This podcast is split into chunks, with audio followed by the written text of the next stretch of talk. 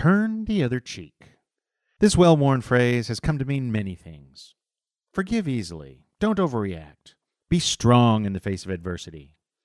All of the focus in this saying is on the person doing the cheek turning. But the truth is, there is no righteous turning of cheeks without a slap. The full quote from the Bible is this If anyone slaps you on the right cheek, turn to them the other cheek also. That's Matthew 5:39. Now this is a classic hero's journey in one sentence. The hero is presented with an event that changes his world. People will hit you. He faces a choice to strike back or elevate himself and turn the other cheek. If he passes this test, he will be transformed. But none of this happens without the slap. This is traditionally the role of the villain in our stories and myths. The hero's journey also shows up in our marketing. We call them customer journeys. But if we want to make our customers heroes, it begs the question who plays the villain?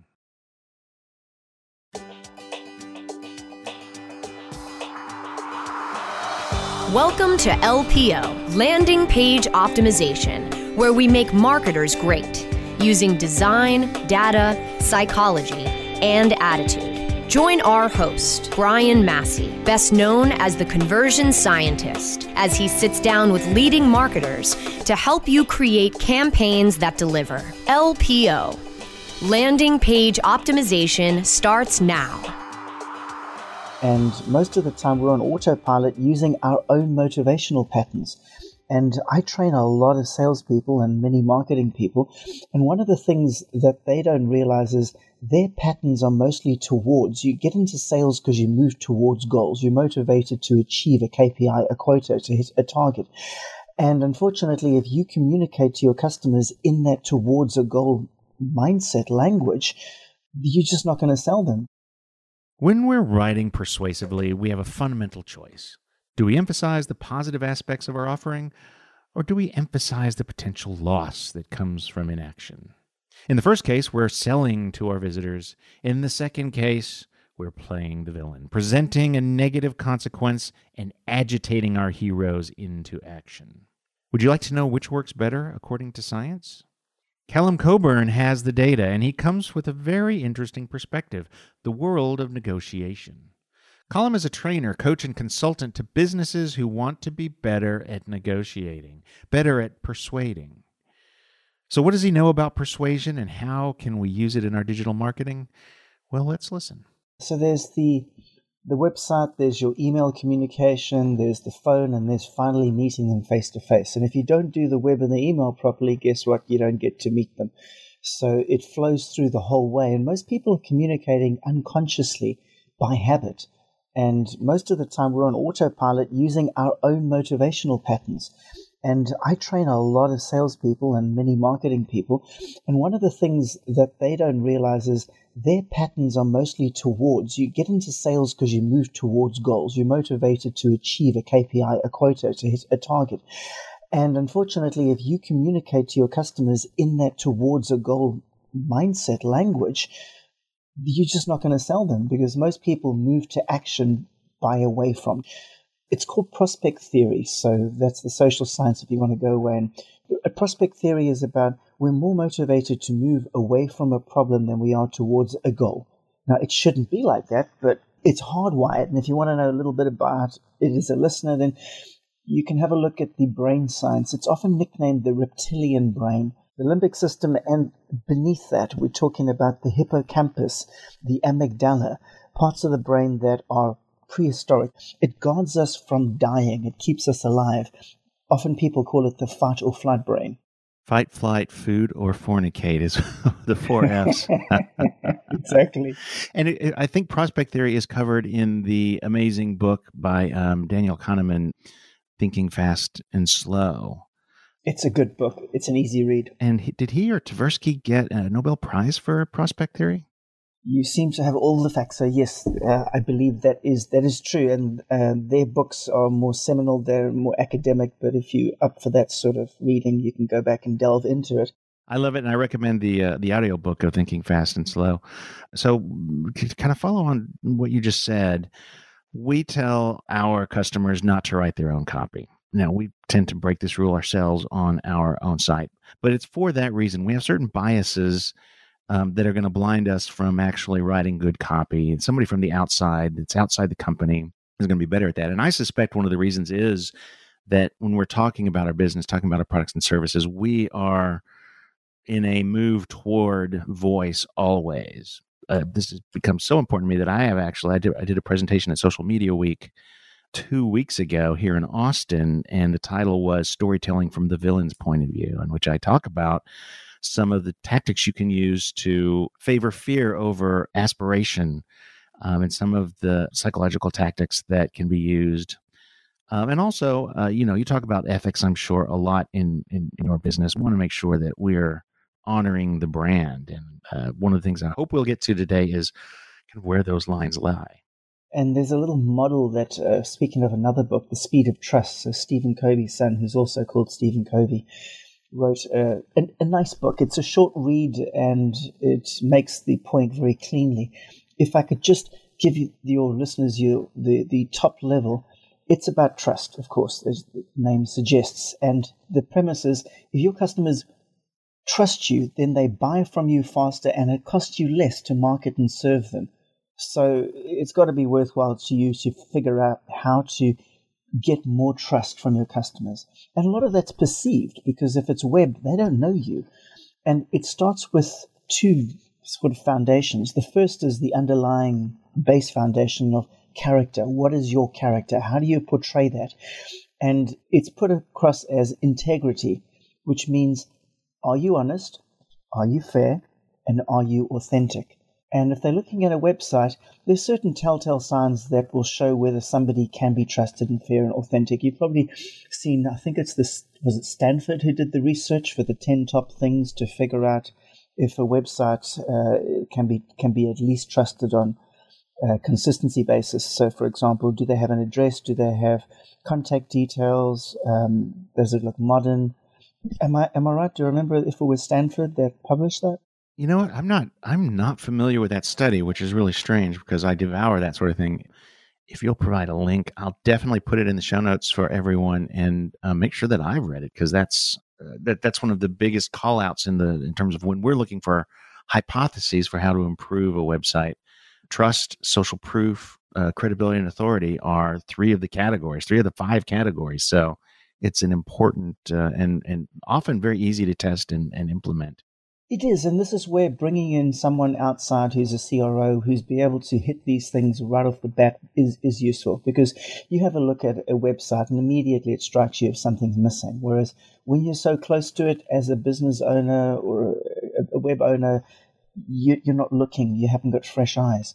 So the, the first is integrity. How are you getting that across in your website? The next level up for proving character is intent. And people are always asking, what is your motive? Are you being transparent in your intent? And the real question that they're thinking at the back of their mind is Are you looking out for me or are you looking out for you? Which is a core question that I would put through all of my, my copy. Are you trying to sell me or are you trying to sell you? Which is one of the reasons why people are much more likely to believe the words of your existing customers rather than, than you. So if your copy is written from your perspective, trying to sell me your product or your service, I'm way more likely to buy if you rewrite that by giving me a testimonial or a quote from one of your customers saying the exact same thing about you. Because I don't think that your customer's intent is to sell me. It's about that motive. I think that's one of the mistakes we make in testimonials. So it, it, every audience is a little bit different, but if you can find testimonials that speak about certain things. Uh, our playbook for a testimonial is the speaker says, uh, When I first encountered them, I was afraid of X. Very quickly, I realized, or they demonstrated to me that they were, you know, professional and resolve it. But it's specific to an issue. It's the old formula of I thought or I felt, I discovered, and now I believe or it's, it's my experience that. And if you are gathering testimonials from your clients, it's useful knowing this formula so that you can ask them enough questions so that you're not making stuff up. You're gathering from them what was their perception, and they're usually a little bit embarrassed to admit they didn't trust you at first or they had a different perception based on whatever. And then you can get a fully formed quote going through all of those three three stages. So we mentioned the character, which is made of integrity and your intent. Then the next level up is about your competence. And a lot of people focus on competence, but they miss the character part. So competence is, is about do you display the results you've achieved from other people? And this is about, as we just started talking about testimonials, how do you display it? Increasingly, it's about creating video content of people talking to camera rather than a letter. And if it is a letter, great if you can get it on company uh, letterhead signed with a title and the rest of it. Increasingly, that's becoming very difficult with the big corporates, I'm finding, because legal department says no, we don't want to go and be said. I mean, even if you are a former employee, it's hard to get some sort of testimonial from one, one of these big corporates. So there's the there's the results. How do you flex your results? Do you put it in front of their eyeballs all of the time? And I've seen so many websites, including my own, where for a very long time I've had my client testimonials tucked away safely on the testimonial page, not put in front of people's eyeballs on the landing pages, on the other pages where I'm looking for conversion. And we almost always test for e commerce customers, we almost test putting testimonials in the cart and checkout. You should certainly test those places because it's it's when I'm opening my wallet that you really want to double down on. You can trust us. Good point. You want to overcome that buyer's remorse right even towards the end. So the competence is built on the on having results, showing the results. Have you done it for others? And then it's also about your capability which is okay, you've done it for them, but can you do it for me? And that's very difficult to show that your skills, your knowledge, and experience can convert for that customer. Brian, you gave a little example earlier about if you can display that you've done it for somebody in a similar position, somebody who had a similar fear or reluctance, then that's much more likely to convert for this person. And that can mean different streams, different funnels one for somebody who's in a senior role, one for somebody who's in more of um, a, a buyer or junior role. And that takes time to, to build those funnels out and to build those stories out and to really get under the skin of each of those buying personas.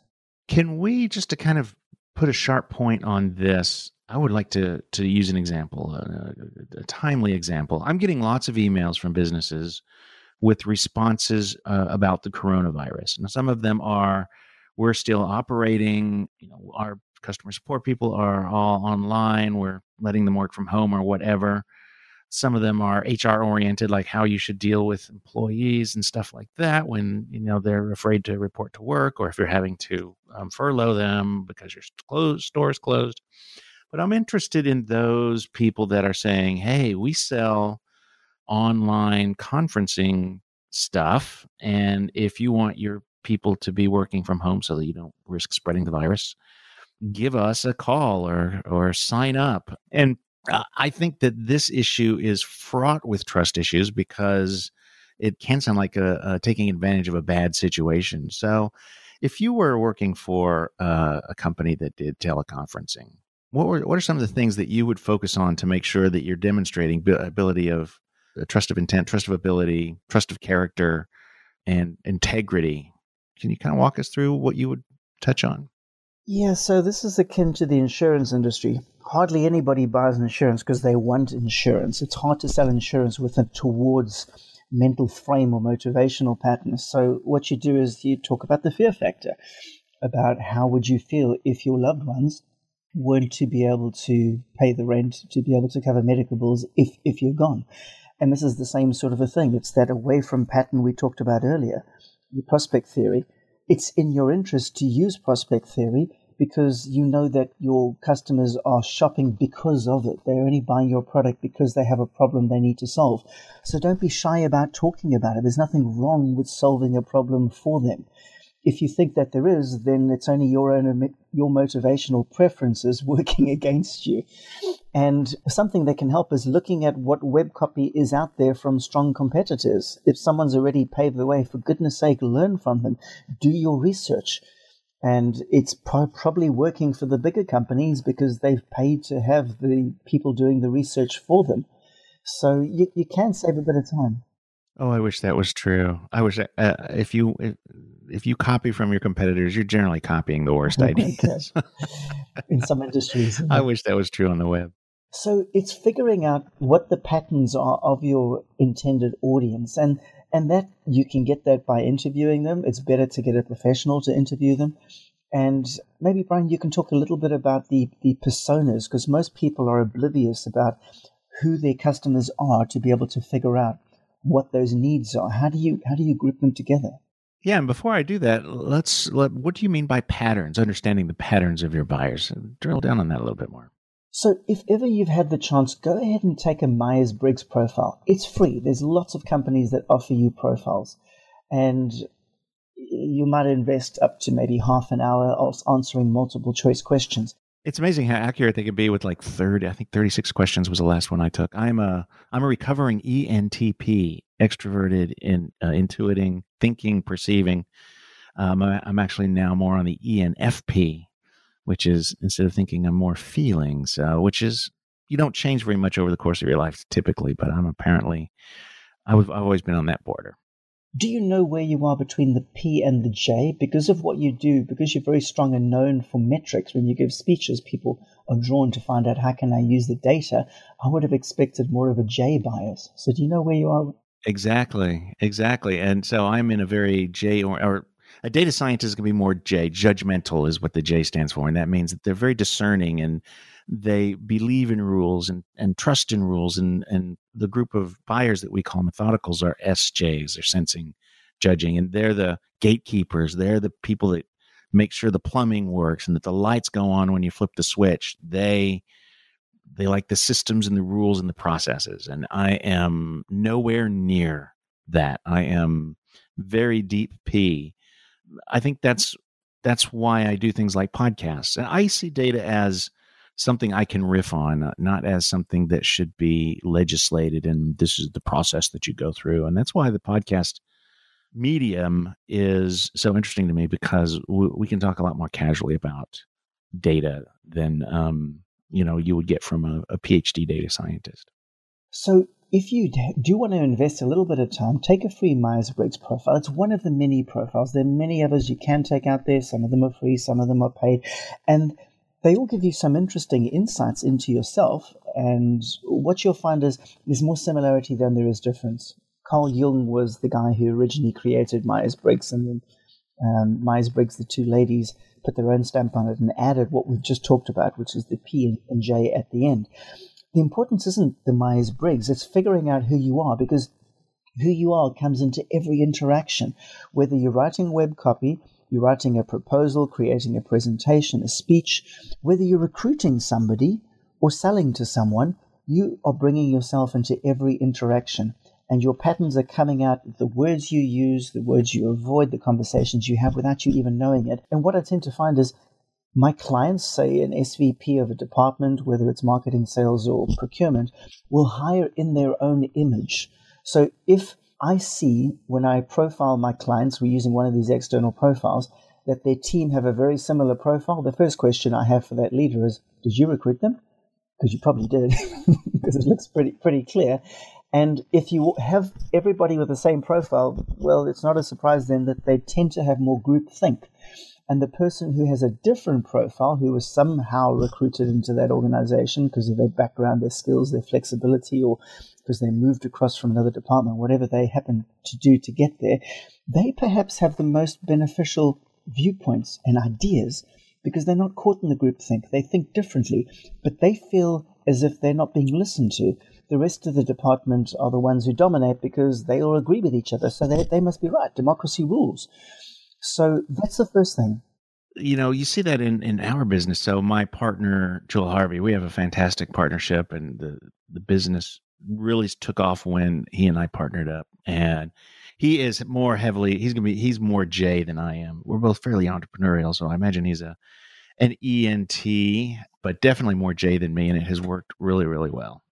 He does more operational stuff, and I continue to do the the marketing and teaching and presenting and that's very smart so if you guys complement each other that's more valuable than you doubling up and having a, a dual strength which is a challenge in some industries so for example in your field the NTJs would end up dominating, specifically in, in, in the data area. And in my field as a negotiation expert, the INTJs dominate and the ENTJs are secondary.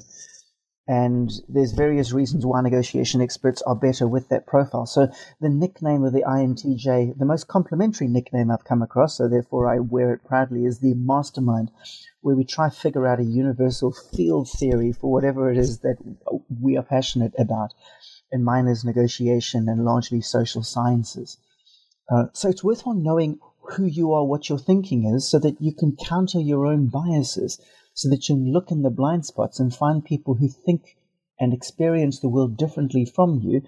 And that's going to come out, as I said, in every way, including your marketing copy. And it can feel a bit of an ego bruise when you show your best copy to somebody and they start poking holes in it and even tearing it apart. Well, and those INTJs, now they're fairly rare in the population they can be brutal because they they believe that um, telling the truth is being helpful. they they have rules. They tend to not make up rules, so their rules are usually based on good experience. So they could be really amazing. Our uh, search engine optimizer is a proud INTJ, and we butt heads because I'm I'm a heavy P, but um, I, I'd be lost without her. So I'm curious if if you have kind of a have you developed a, a knack for sizing up the human being that might be um, across the table from you as uh, kind of what their Myers Briggs is and how uh, how you might change your approach? You know, I have because it's my business too, and I've spent decades studying all sorts of things, taking courses, reading books, and watching people. the The challenge is if you are a business person and you're looking at what book to buy next, what course to take next, what's going to give you the fastest payback for a limited amount of time? Studying Myers Briggs or one of these personality profiling takes a little bit of time and dedication to really build up that skill set to be able to read people across the, the table. And it's worthwhile starting with some, let's say, one area of contrast. So if you look for, is this person towards or away from? That's going to be easier than trying to take on a whole framework of Myers, Myers Briggs. So people who are in the HR field are used to profiling. They're very good at it just naturally. And they study it, so they get even better at it. But the average sales and person, sales and marketing person isn't, and it takes a little bit of practice. Something that can help is when you're not under the pump to be able to read someone, respond to them, that gives you a lot more freedom to read sentences the second time. So looking at their email, looking at their web copy, um, if you've got a recorded message, listening to it a second, a third, and a fourth time, will tend to give you more patterns. So NLP gives some of the language patterns, and you'll see this in marketing copy too. If you talk in terms of visual, auditory, and kinesthetic, so visual would be see my point of view, let me show you, let me give you a, an impression, is more of the kinesthetic. Let me uh, grab this by the horns and pull it to the finishing line is again kinesthetic. Well, and Cal, hold on just a second because um, I want to I want to put a capstone on the conversation with Myers Briggs because we do use it as um, as a shortcut for web copy, and I really do want to um, come come in strong on this NLP um, these concepts. So we, if you get the book "Waiting for Your Cat to Bark" by Bryan and Jeffrey Eisenberg, this was one of the f- fundamental foundational books that uh, really got me into the business they talk about the four most common types of Myers Briggs folks. There's the the NTs, which we call competitives, and they're really smart. They want to understand the philosophy behind things. They want to understand how they can get better. Oftentimes, they are very brand oriented, but they're always looking for the the best, the new ski poles that make them slightly better, the lighter bike, um, the clothes that are the newest fashion, and things like that. The SJs, as I said, are the methodicals. They're the the gatekeepers, and they need to know the process. They need to understand. They will not. They do not like the human touch. They want to uh, understand what your process is before they're even. They want to know the answers before they call you to ask you questions. I guess the uh, NFs, those are the humanists. They want to understand what it's going to feel like to use your product, or they're going to want to know what kind of a relationship they're going to have with your company. And then the SPs, the spontaneous, they're just looking for an excuse to take action. So when we're when we're writing copy, we want we can go in and do the research of the personas and understand, eh, you know, do we have a lot of particular segment, or we can make sure that our landing page addresses each of those. So the the copy for the the spontaneous and the competitives goes at the top because they're less likely to scroll if they don't see either that bright shiny object or something that's in it for them. Whereas the methodicals and the humanists will scroll more because they want to understand either who you are or what your process is. So this is a great thumbnail way to do personas. Personas are used to collect research so that copywriters and um, designers can really understand who they're writing and designing for. We do have a blog post on this uh, on the site. So I, if you're going to invest time in Myers Briggs, there is a very realistic and uh, tactical way of using that knowledge when you're developing your your online marketing. We'll provide a link absolutely in the uh, in the show notes to um, to one that I've taken that um, I've taken them a number of times over the years, and so it it, it showed consistency at, at least uh, in, in that sense. I do want to, before we run out of time, though, I want to make sure that we touch on NLP. I think this is an, a misunderstood area in linguistic programming. I think a lot of charlatan, I'll call them charlatan. It's not me, not my position to judge, but there's a lot of people who are using them in manipulative ways. So I kind of want to understand uh, get a better understanding of it. You started to talk about the the different modes that it supports, and if it's it, should we be scared of it? Should we be using it? Can you help us with that? you know it's it's hard to talk about um, persuasion and manipulation and uh, trust without falling over certain words that have underpinning them certain assumptions. So when we talk about the word used there, manipulation, my question is yes, we're manipulating people all of the time. The question is for what purpose? So, one of the fathers of NLP, without even voluntarily being a father, he was interviewed by the, the guys who originally created NLP. And uh, his name is Dr. Milton Erickson. He was the modern father of modern hypnosis. He was practicing hypnosis when it was illegal in America, which wasn't too many decades back. It's crazy to think. I think it was until the 70s it was illegal he was hauled in front of the American Medical Association or board, I don't remember what it was called back then, uh, for the uh, sin of practicing hypnosis. And they interviewed him for over an hour. And they were trying to take his practicing license away because he was a psychiatrist, a psychiatrist who didn't like using drugs. And someone sat next to one of the people on that board on a flight some years later, an NLP person. And they said, You're on that board, you're interviewing Erickson. What, what happened? And the answer was, I don't remember what was said, but I remember really liking the guy. So he used to, to be able to defend his position. And because it was illegal, he had to do it indirectly. And that's extremely useful because in business, you can't snap your fingers and tell your client or customer, fall asleep and listen to what I say now. And even if you could, my question to you is would it be unethical if you were serving their needs? So manipulation is often seen as a negative, but if you're manipulating somebody to fulfill their own needs and not for yours, then is that a negative thing? And that comes back to the speed of trust when we talked earlier about the fourth and top layer, which is are you going to be doing it? Well, actually, it's the capability of serving, it's the intent. What is your motive? Are you doing it for me or for you? Which for me is the is the shorthand of can I trust you to serve my needs or are you only looking to get another sale? Well, my answer is always going to be I'm doing it for my client. But the truth is, I have payroll, or if I'm a salesperson, I have a commission quota that I need to hit, or if I'm a marketing person, I have sales qualified leads to send. Uh, so, how are we a good judge of our own motivations? And which is a weird question to ask, but goes to the very heart of why we aren't good at writing our own copy. Yeah, and um, if I can talk about our early conversation, Brian, in our conversation, you told me that we wouldn't be a good match, and I agree with you. My business is not the perfect profile of the customers that, that you serve. And I really appreciated that. And that won you an incredible amount of trust because you weren't trying to sell me. You could have, and you could be serving me, and I might never know that. And we, we talked about another person that I discussed, and that person was trying to sell me their services even though they weren't the best fit. And they will lose me forever as a potential customer and as a p- potential person referring on. So there are some moments where you think, is this person the best customer for me to serve? Or can I win myself credibility in their eyes and they'll maybe refer me on to somebody else? Because I'm on this podcast because I like you and I, I, trust you, and I see that you've got a great deal of experience, not just because you speak on, on stages around the world on, on your topic, but you prove that with every conversation, one conversation at a time. And I would urge every person going into any customer or client call or email to say, Am I checking my own motivation? Am I focusing sufficiently on the customer's motivation? How can I serve them even better? And almost always you'll find some additional things that you can bring in, some ways you can serve them better.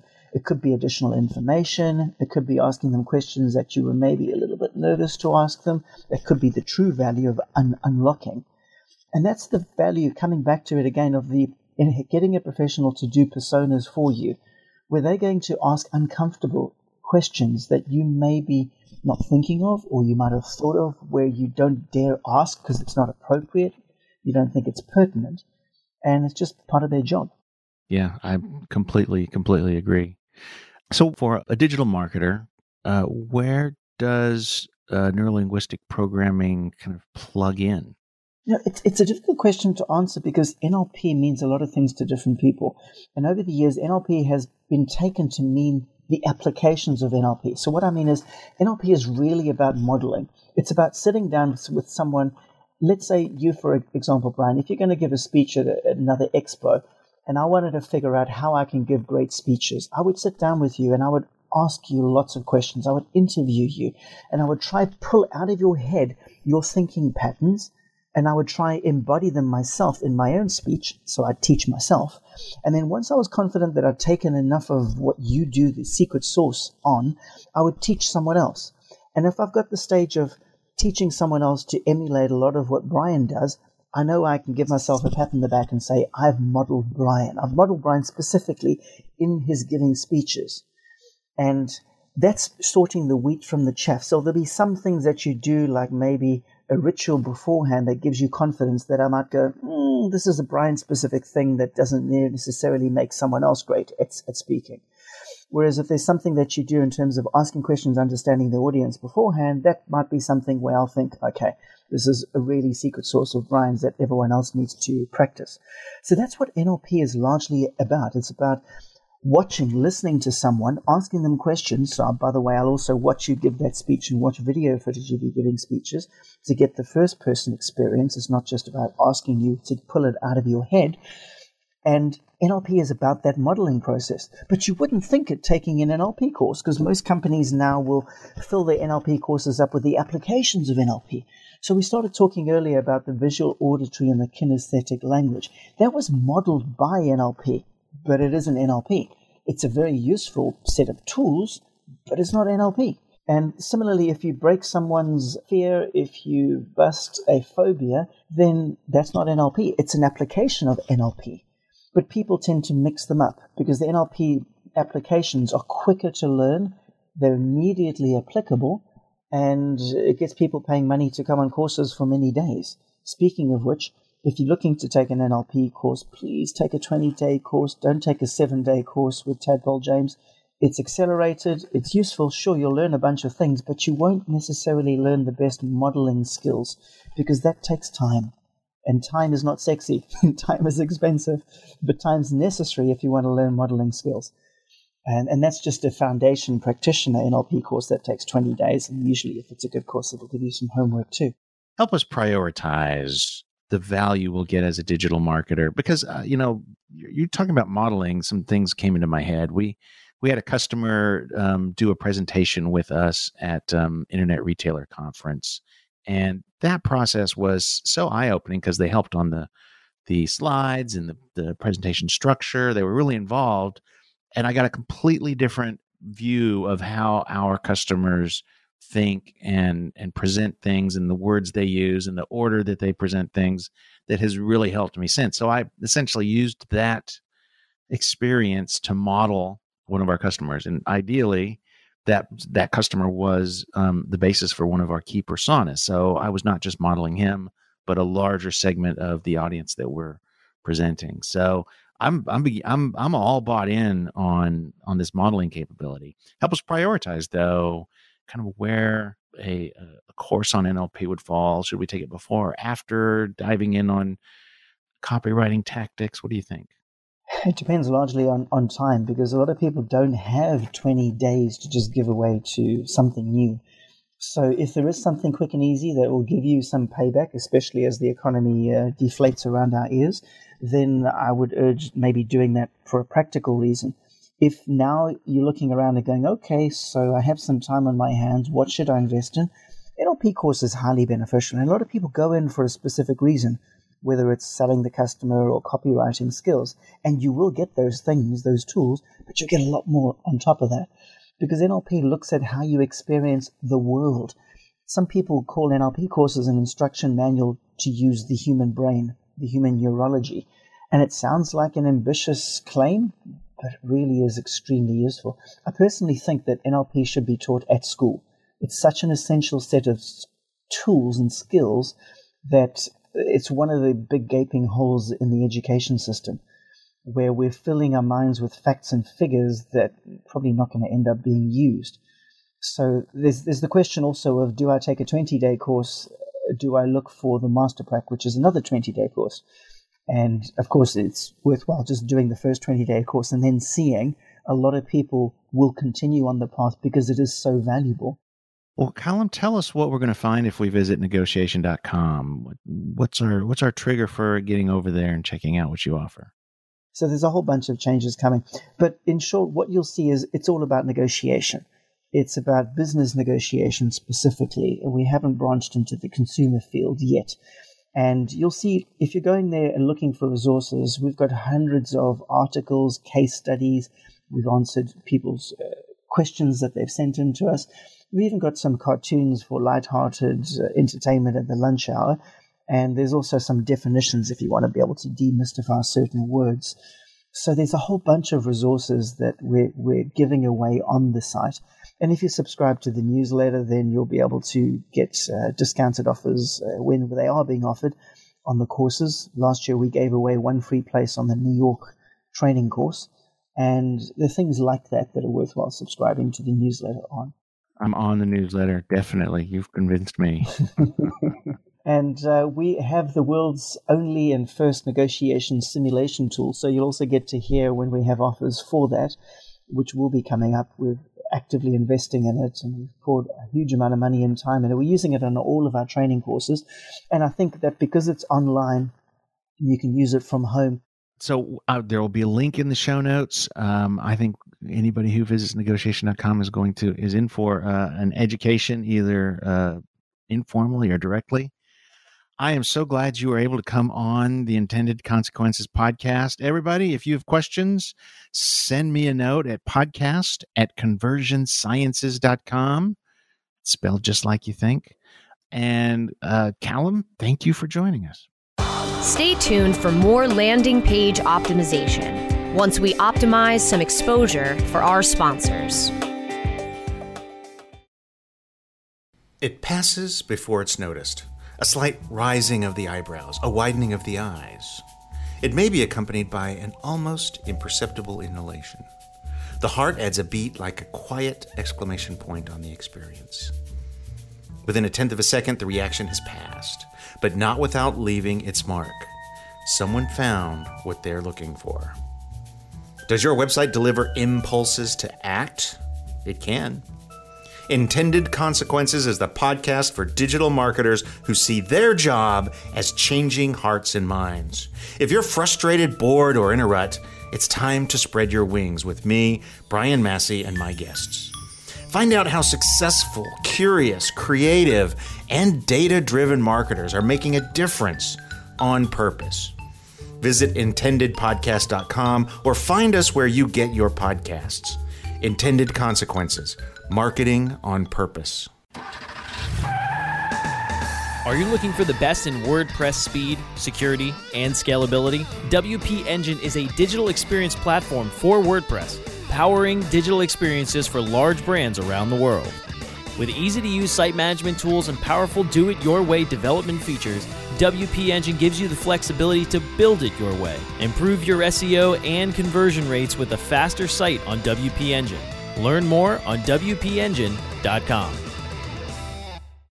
Here's the truth you need to know about podcasting. The biggest problem you face right now as a future podcaster is the myth that it takes an enormous amount of time or effort to produce a high quality professional podcast. Luckily for you, there's a solution to your problem. If you're an online marketer who really needs to grow an audience of buyers but can't do all the heavy lifting alone, then here's the solution you're looking for. Introducing the DFY podcasting system. Here's what you get 30 minutes of one on one training, a weekly podcast for you or your company, distribution to almost every podcast portal, an embeddable player for your website, an ebook called How to Podcast created for WMR.FM show hosts, and much, much more. And best of all, you'll start seeing results with the DFY podcast system within a couple of weeks. You're just one podcast away from growing brand awareness and engagement in your business. Log on to podcast.wmr.fm and sign up for a deeply discounted rate today. That's podcast.wmr.fm. We're back to help digital marketers make great landing pages on LPO, landing page optimization, only on webmasterradio.fm. When you get back to the office, if you don't know your Myers Briggs type, the four letters that undergirds your tendencies and talents, well, you really should. I've placed a link in the show notes to a free quiz. How you score is going to tell you how you will write. We tend to write for the people like ourselves, regardless of whether or not we're a good representation of our audience. I'm an ENFP, extroverted, intuiting, feeling, perceiving. As an NF, I fall into the category of a humanist, according to Bryan and Jeffrey Eisenberg in their book, Waiting for Your Cat to Bark. You should really check it out. As a humanist, I am interested in relationships and how I will feel if I buy your product. You should not be surprised to find a humanist hosting a podcast. We seek genuine connection, and you'll definitely see this in my writing. Fortunately, I have an INTJ editing my articles. She keeps me from getting too mushy and makes sure that I address the how and the why of my topics. If you're in conflict with someone on your team, it might be because you're too similar to their Myers Briggs type index. It might also be because you're too different. But now you know, and now you can see your blind spots when you write or review digital copy. So go science something.